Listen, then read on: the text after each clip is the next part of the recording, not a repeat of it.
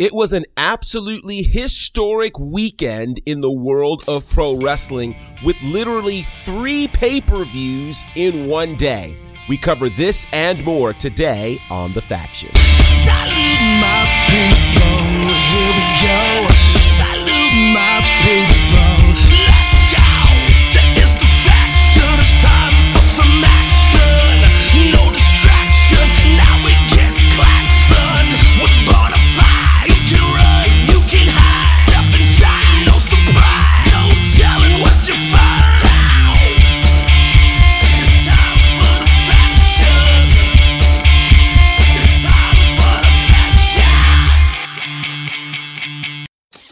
What's going on, family? Happy Monday. Welcome to another edition of The Faction. I hope you guys are doing well. Listen, there has been so much going on in the space of pro wrestling. And yeah, let me start before I get into all of the things and say that I have full intentions and we will have a little bit later this week a special show dedicated to Bray Wyatt and Terry Funk. That is absolutely happening. So don't worry. There were already DMs coming in. People were asking, were we going to do it?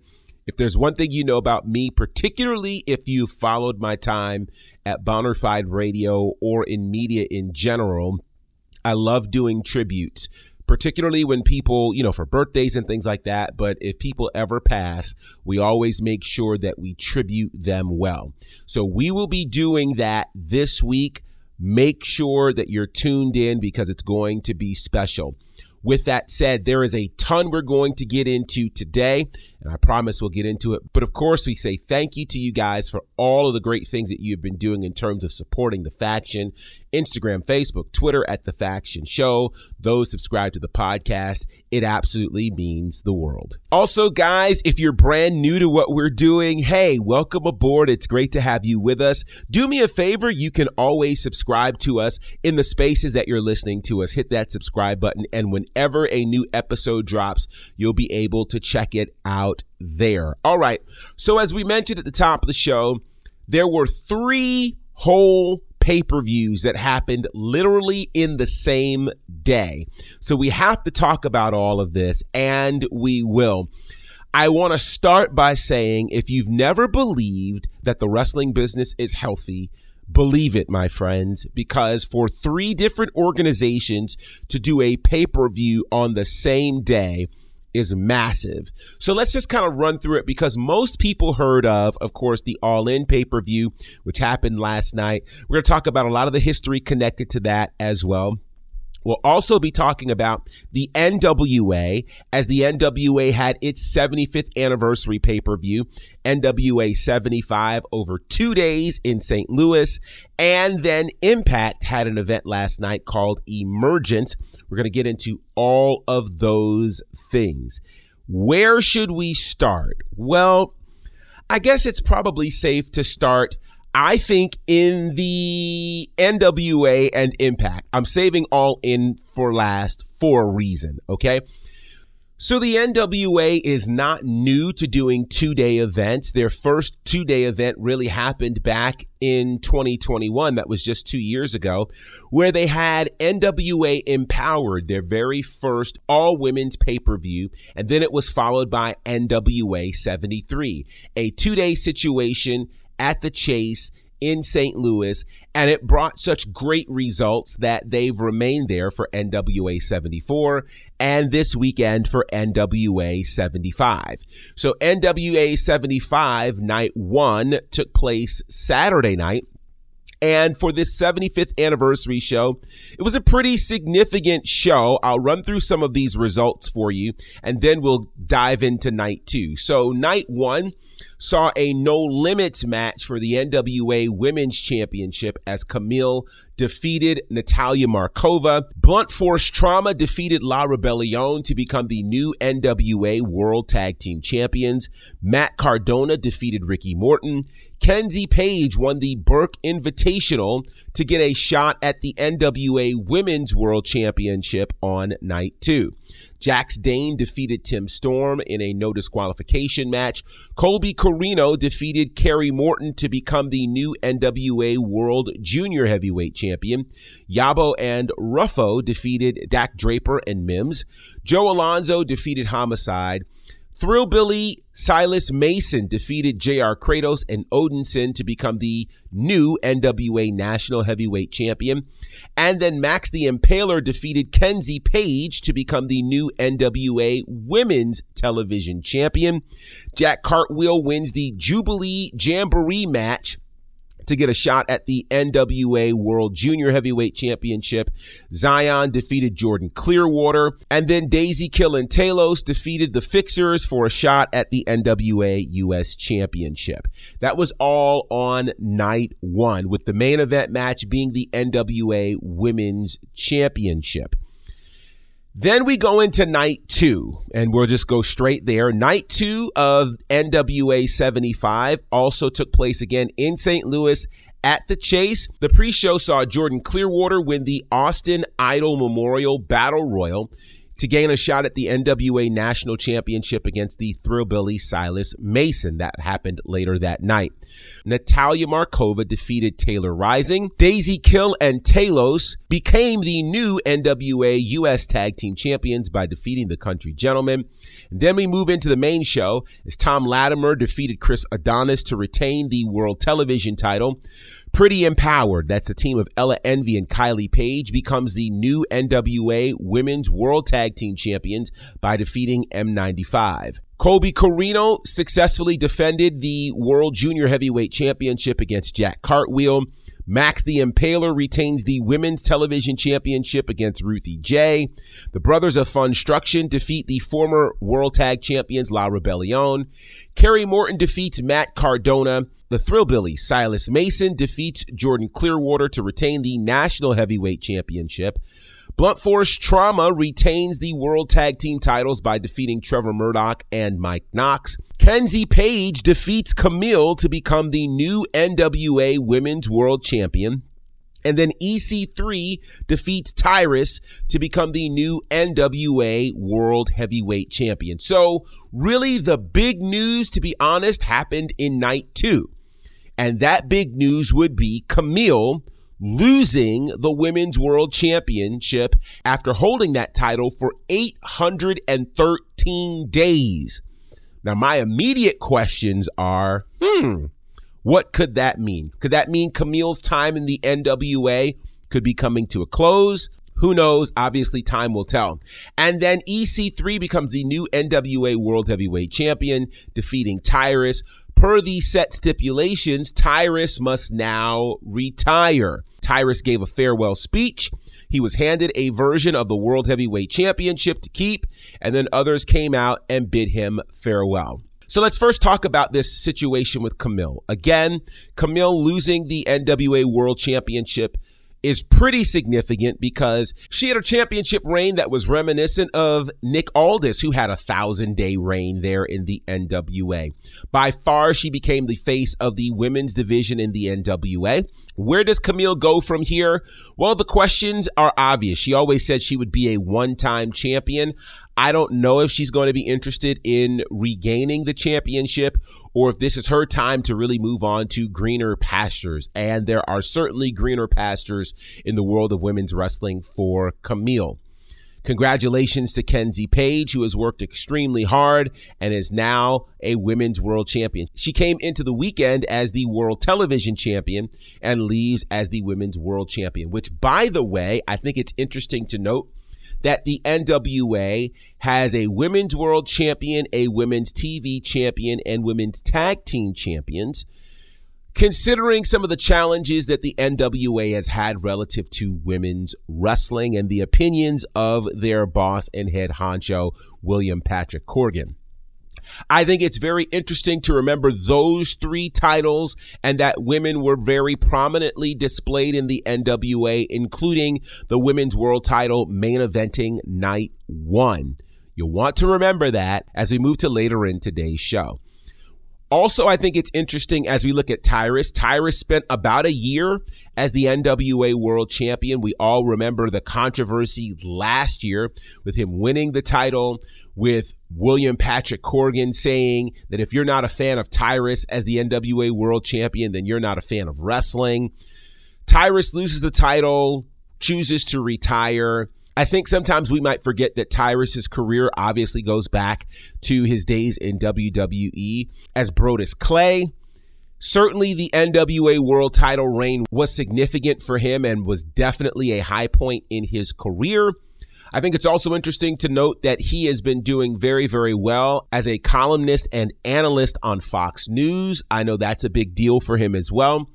And he's obviously getting up there in age. So, yeah, he spent time in WWE. Now he's a former NWA World Heavyweight Champion. Kudos to Tyrus, who is retiring. And obviously, we'll see what the rest of his career will hold. But if indeed that's it, it has certainly been a significant run. Now, that was certainly on the NWA side. Let's spend some time also talking about a second event that took place last night, and that is Impact's Emergence event. It took place live from Toronto, Canada, and it started with its countdown to Emergence, which featured Mike Bailey defeating Alan Angels, and then the team of Joe Hendry and Yuya Uemura defeating the Good Hands. Then we get into the pay-per-view itself. Eric Young defeats Deaner. MK Ultra, that is Masha Slamovich and Killer Kelly, retain the Knockouts tag titles by defeating Giselle Shaw and Savannah Evans, the Death Dolls, and Jody Threat and Kilynn King. Kenny King retains the Impact Digital Media Championship by defeating Johnny Swinger. The Rascals defeat Subculture to become the new Impact Tag Team Champions. In a back to school match, Frankie Kazarian defeats Eddie Edwards. The IWGP World Heavyweight Champion Sanada defeats Jake Something.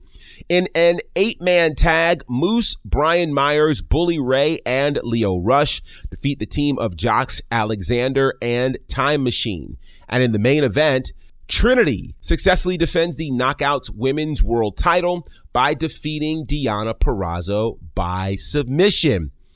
So this all gets very interesting yet again for a couple of reasons. First of all, congratulations to the Rascals who are once again tag team champions in Impact.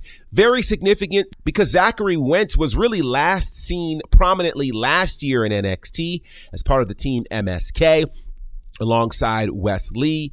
He was unceremoniously removed from NXT and WWE, had a tough time really figuring out where he would land in pro wrestling, but returned to Impact earlier this year. And now, along with Trey Miguel, they are the World Tag Team Champions, defeating Subculture, who shout out to them, Mark Andrews, Flash Morgan, Webster, a very short title reign for sure but a title reign nonetheless. Makes you wonder where subculture will be going and if they will certainly be staying to chase the championships. But congratulations. I think the story of Zachary Wentz and the return of the Rascals really does speak to the redemptive power of pro wrestling and that you can indeed recover even after some pretty challenging moments and challenging allegations. So, congratulations to the Rascals. Sanada versus Jake something was a really powerful match. And if I am Sanada as the IWGP World Champion, I think I want some respect on my name. His belt was stolen by Evil over in New Japan, so he actually showed up without the World Championship belt physically. And then Jake something really took it to him. There were moments where it looked like something would actually win the match. So there's a lot to be said for this. Sanada, though, is still your champion, though the title wasn't on the line. But I think he needs a stronger showing if you're going to be the world champion for New Japan. Let's talk about this Knockouts Championship match. Trinity successfully defending against Deonna Purrazzo. Deonna Purrazzo came into this match saying that no one has ever beat her twice. She had never submitted to anyone besides Trinity when losing the title back at Slammiversary. Well, here we are now And we're in a space where Trinity has caused Deonna Purrazzo to tap not once, but twice. And so, with that said, I think this is an interesting moment for Trinity and for Deonna Purrazzo. For Deonna Purrazzo, I think it's time for her to start asking some very interesting questions. As she has now submitted twice to the Impact Knockouts World Champion, what's next for her?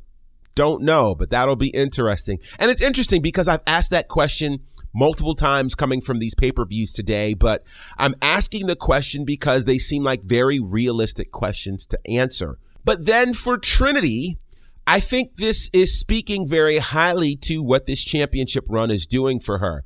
We're getting to see, and I've always said that if this championship run for her is going to be effective, then Trinity is going to have to do in impact what she could not or did not do in WWE. We have to see the athlete we always believed. We have to see the star that we always believed.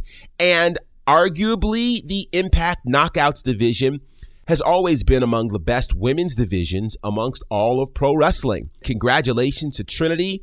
Are we seeing her now as a submission specialist? Are we seeing her perhaps as incredibly versatile? Meaning that she is one of those women who can beat you in multiple ways, which makes her incredibly dangerous. And so, she's indeed answered the question and the challenge of Deonna Purrazzo, then you've got to wonder what's next for their big event coming up in October, Bound for Glory, the biggest event in Impact's calendar. What high profile match will Trinity be involved in? We'll certainly have to wait and see who the next opponent will be. But I do want to note that on both Impact and NWA, there were multiple women's matches, including the women's tag title match on Impact, the women's world title match on Impact. That match, of course, headlined the pay per view. The Impact Knockout Tag match had four women's tag teams involved as well. When we come back, we're going to talk about the event that everyone's talking about, All In, and then that media scrum which had an answer that's got the whole world talking. I got a lot left in the tank. What's up, guys? This is Mark Henry the World's Strongest Man, and you're tuned in to the faction. Are you ready? Yes! Hey guys, before we hop back into the podcast, I want to let you know that you have the opportunity to wear the merch of hopefully your favorite commentator. That's right, I have merch available representing us here at the faction and representing my journey. Lego. You've likely heard about my journey into pro wrestling, and if you haven't, I can sum it up in a couple of words. Uh-oh. It took me five seconds of courage to bet on me. Yeah! So we've got great merch out there allowing you to tell the world about five seconds of courage and betting on you. You check out that merch right now at prowrestlingtees.com slash bonafide. Again, prowrestlingtees.com slash bonafide. Check out this new merch representing yours truly in the world of pro wrestling. Bet on you. Five seconds of courage. ProWrestlingTees.com slash bonafide. I know you're going to dig this. I've known Dylan since he was 15. I've known what a crazy fanatic he's been. He never just went and played. So what are you doing? Well, you know, I got to plan the show first. He wants to be the guy shaping. Dylan used to run shows back in his hometown, and ever since he moved to Atlanta, I know that he's been really wanting to start his own company here. I had that fear of not being what's interesting in Atlanta. I said, I'm going to start my own wrestling promotion. You need to get in a room with this guy. Because at the end of the day, wrestling had grown stale in Georgia. I'm like, dude, this guy's ruffling everybody's feathers. Dylan learned that I'm impatient, and I announced that we were going to start a promotion 90 days later. And I knew that I had no content. But then I started to see all the things that he was doing. It was starting to look really professional. Gary had stirred up so much shit. We were going to be the laughing stock of the entire city if we didn't deliver. Perception's reality. How did we get on Southern Honor? What was the process of them walking over there like, I'm going to do that? I thought, honestly, he was dead. You hear his brain swelling. I literally thought Southern Honor was probably done. You always told me if you don't like an idea, come up with a better idea. You're telling me you won't listen to the idea? And we're going to pack 1,000 people people! I couldn't wait for an answer from Chris. We weren't sure. No confirmation. How about that? Oh, the lights are going out here. The first indie show I've ever done in 23 years was with Southern Honor, and now everyone's talking about this company. Nothing bigger than that's ever going to happen here. For a few minutes later, It was extremely hard to maintain relationships because I was working with Gary. I don't know that they would go to war for me. They would go to war for Dylan. Finally, this year's going to be mine. COVID. I can honestly say my last match will be here just because Southern Honor is that special to me. So many things that have happened in my life that you could write on paper and it would read as a book.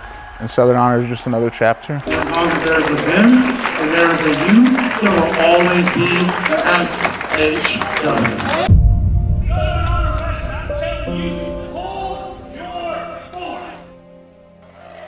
This is a total package Lex Luger, and you are turned into the faction. There's been so much conversation about All In, the pay per view, as it took place in London, England at Wembley Stadium. And, you know, when we first started talking about this presentation of All In, there were a lot of questions. Could AEW actually fill up Wembley Stadium? Was this way too ambitious? They'd be lucky if they got 40 or 50,000 in there. They did 81,892 or something along that line, right? An incredible number. I'm going to take some time to talk about the number in a little bit. Not only will we talk about the number, but we're also going to talk about the media scrum. But first, let's get into the results and then we'll talk about the impact of all things all in.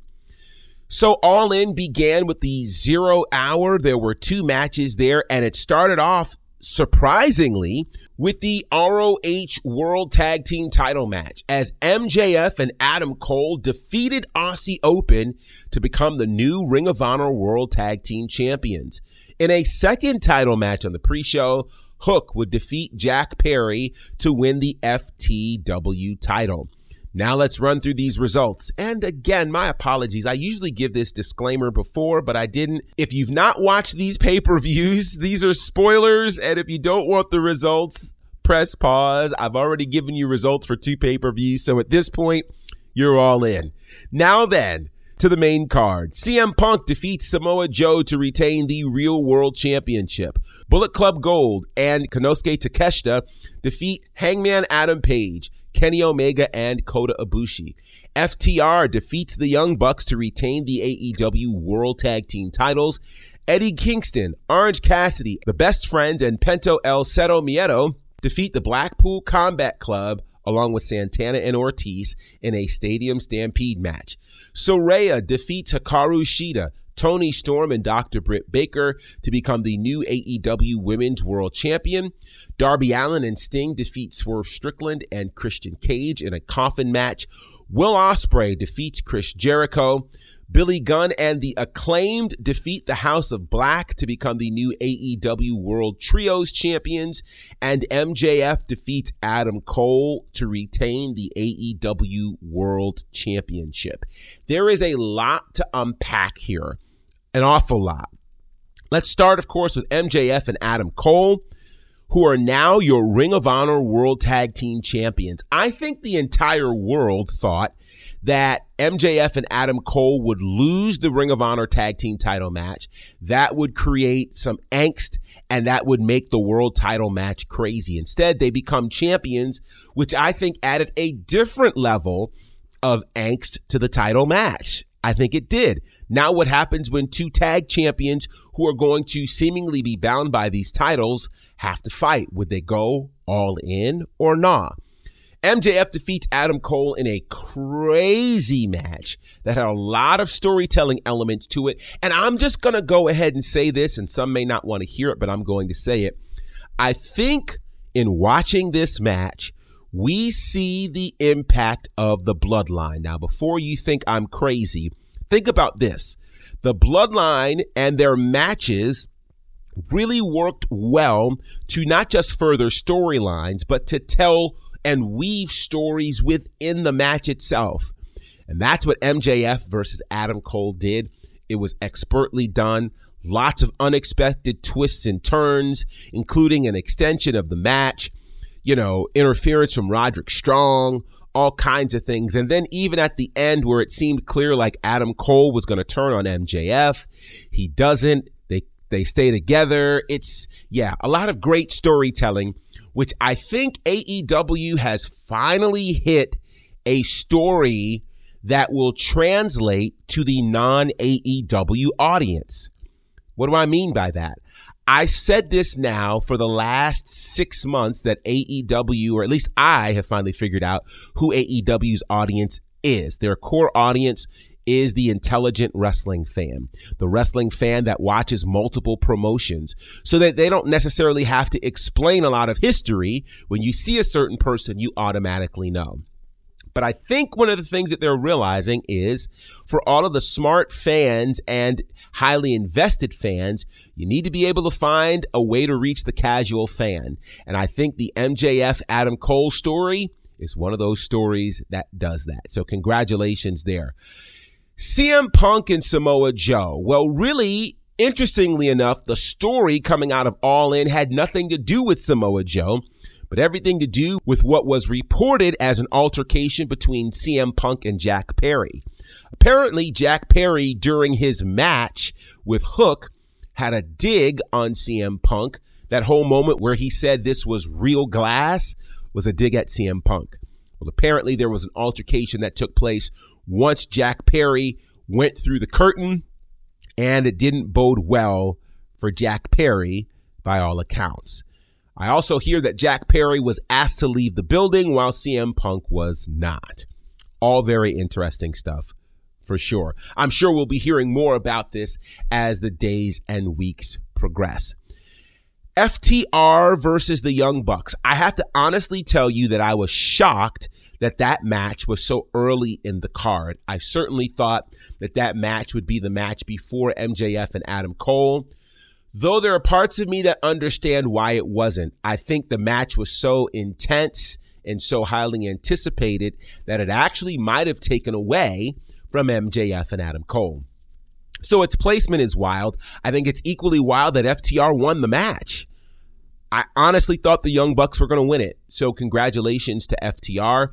The Stadium Stampede match was crazy, but it worked. Darby Allin and Sting versus Swerve Strickland and Christian Cage. Another crazy match. I don't think anybody was surprised by that result. Though I think I am surprised that Will Ospreay defeats Chris Jericho. Not because I didn't believe he couldn't, because he absolutely could, but I'm just surprised that this trigger was pulled. Will Ospreay wins in front of 80,000 people in his home country. Now he can say in two months he's defeated Kazuchika Okada, Chris Jericho, Kenny Omega. Can anybody else say they did that in two months? And then he's a free agent in six months? Man, if AEW doesn't pull out that money and sign Will Ospreay, whoo, and he shows up in WWE, it's a wrap because that means we could get Ospreay and Ricochet again. Though I'm not going to let my brain travel that far. I'm not going to do that to myself. I'm just not. Billy Gunn returns to team with the acclaimed. They defeat the House of Black. The House of Black have a beautiful tribute at the start of their match to Bray Wyatt. Billy Gunn and the acclaimed win the titles, and yeah, pretty cool match. MJF, Adam Cole, I already talked about that. Now it's time to talk about two things. I want to talk about the spectacle, then I want to talk about the scrum.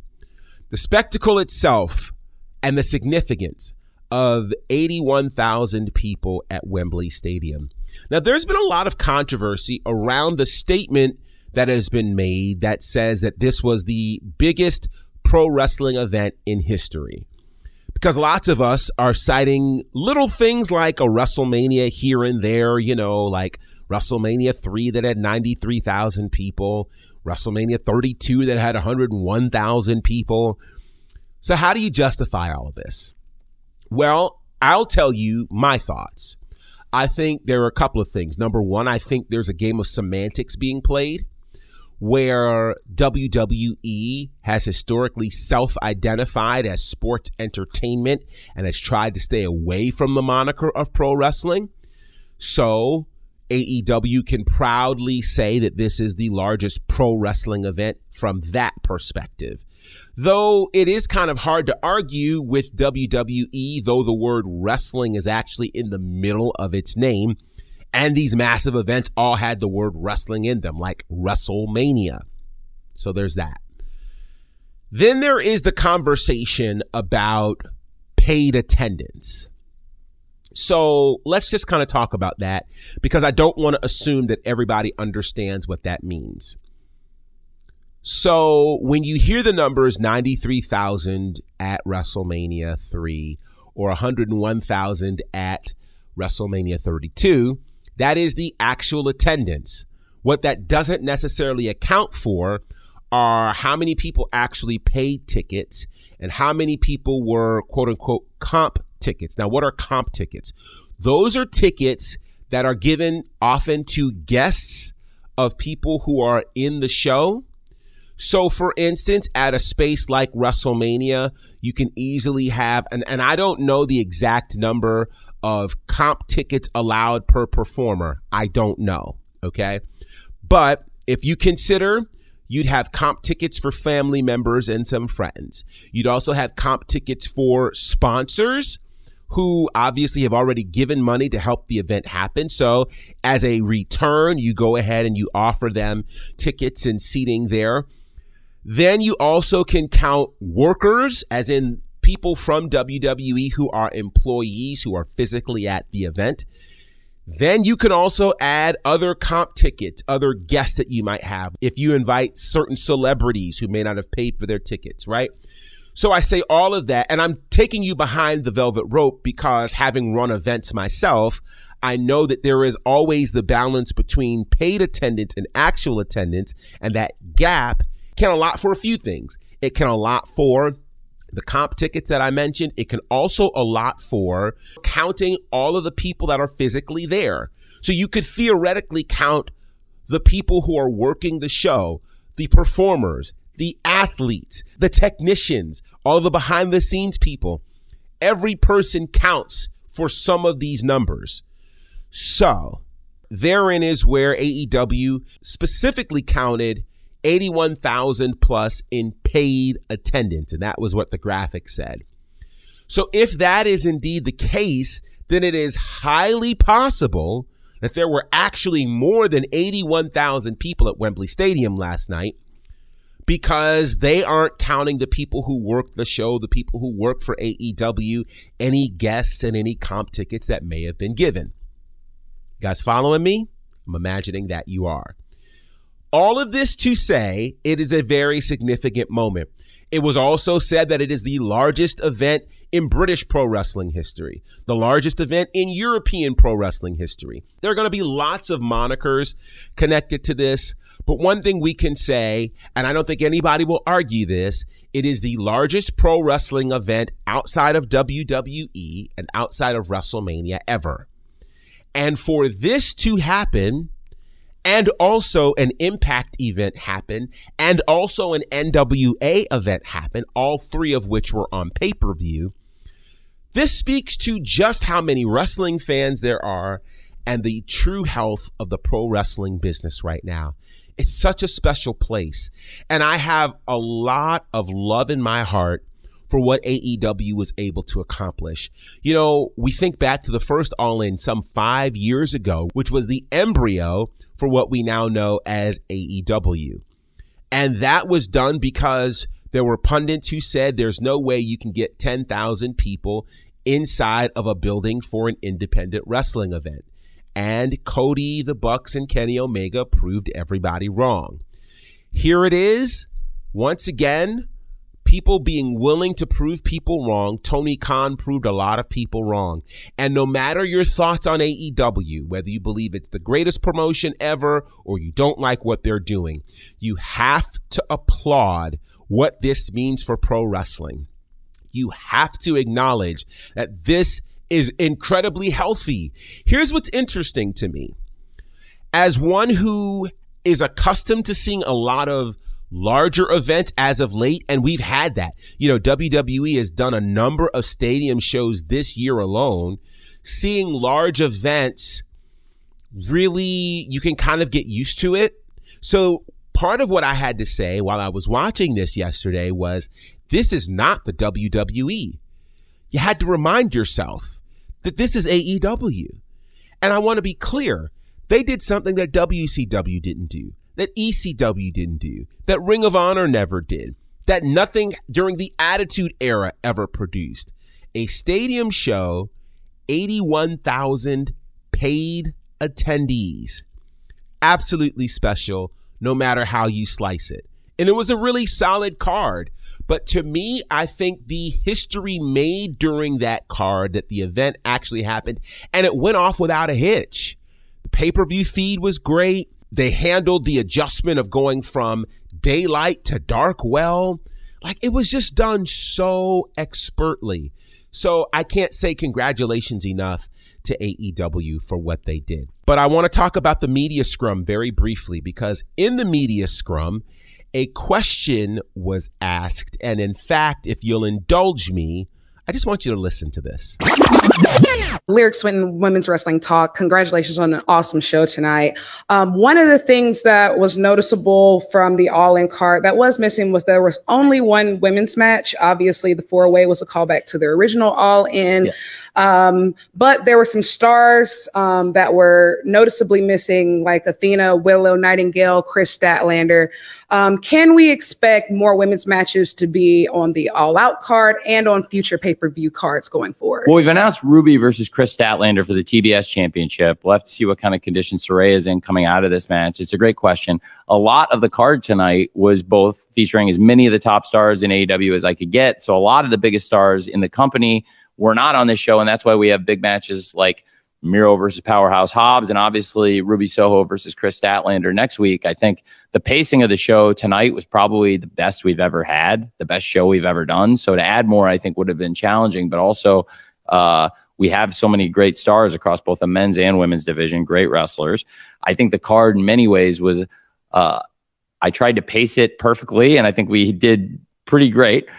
One thing I would note, and you said it yourself, a lot of the card was paying homage to the original All In.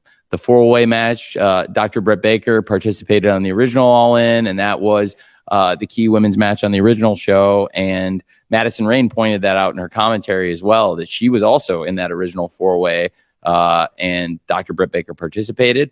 Uh, I had the Golden Elite in a trios match, kind of a callback to the original All In, and uh, definitely there were a lot of top stars, men and women. I was hoping to get on tonight's card, and there were a lot of people uh, that wanted to be on the show. And I hope uh, we can continue to get all the top stars in, but also I want to pace the shows and be able to have great matches without having to rush through. So I was I was really excited about the card and also very happy for Saraya. I thought it was a great moment, uh, and I would love to try and get some of those top stars in all out and also next year's all in. I think you mentioned some some great names and those would be great names for the show. So that's a great question. Thank you. Okay, you've had a chance to hear the question, which came from Lyric from Women's Wrestling Talk. You guys know I rock with Women's Wrestling Talk, so congratulations to her. And she asked an important question about women's wrestling. And many are very unhappy with the response that Tony Khan gave. And so, to that end, I think it's very interesting that here in the same month, we had All In. A few weeks ago, we had SummerSlam. Very similar questions were asked at both scrums to the heads of creative for both companies. Both had similar answers that said, hey, we tried to fit as many people on the show. They said that we timed the show very well. Interestingly enough, Triple H said a very similar thing where he said, had we added one more match, the show would have been too long. Um, so there's an interesting question that's happening right now, which is while these companies are doing very well and, you know, bringing in lots of money, et cetera, et cetera, where are the women? Where are the women's features in these big events? Now, I want to be clear it was said at SummerSlam that, you know, if we do everything now, we won't have anything for later. And so we know that there are, I think, two women's matches on the payback card for WWE this Saturday, which includes a cage match between Becky Lynch and Trish Stratus. We were told last night by Tony Khan that, hey, there's going to be a women's title match, TBS title match at All Out next week. I think it's safe to say that Payback is not SummerSlam and All Out is not All In. And I don't know how many people will tune in to All Out, but the world was watching All In. And you're not going to squeeze 80,000 people into that Chicago arena on Sunday, just like you're not going to squeeze nearly 60,000 people into the arena in Pittsburgh on Saturday. So before I continue to pontificate, because I'll have some more thoughts I'll share on this later, I'm going to get your thoughts. What are your thoughts right now on the status of women's wrestling and how the big two companies are responding? And I say that because at NWA 75 Night 1, the women's world title main evented. At Impact's Emergence pay per view last night, the women's world title main evented. On both shows, there were multiple women's matches, multiple women's titles. So, what do we do? Do we raise more sand for AEW and WWE and demand more women's matches? Do we choose to just support spaces like the NWA and Impact Wrestling that support women's wrestling? I want to get your thoughts on the status of women's wrestling. Let me know right now on the socials at Bonafide. Stay tuned because I promise you this week we're going to have a very special show dedicated to both Terry Funk and to Bray Wyatt, so you don't want to miss that. There will be a lot of other great wrestling events going on this week, including, of course, this Saturday, yet another pay per view for WWE. This one will be Payback. Thank you, as always, for supporting what we do here at The Faction. And for my good brothers, Courtney Beard, Brandon Clack, and the fourth horseman, John Murray, I am Gerard Bonner, and this is The Faction.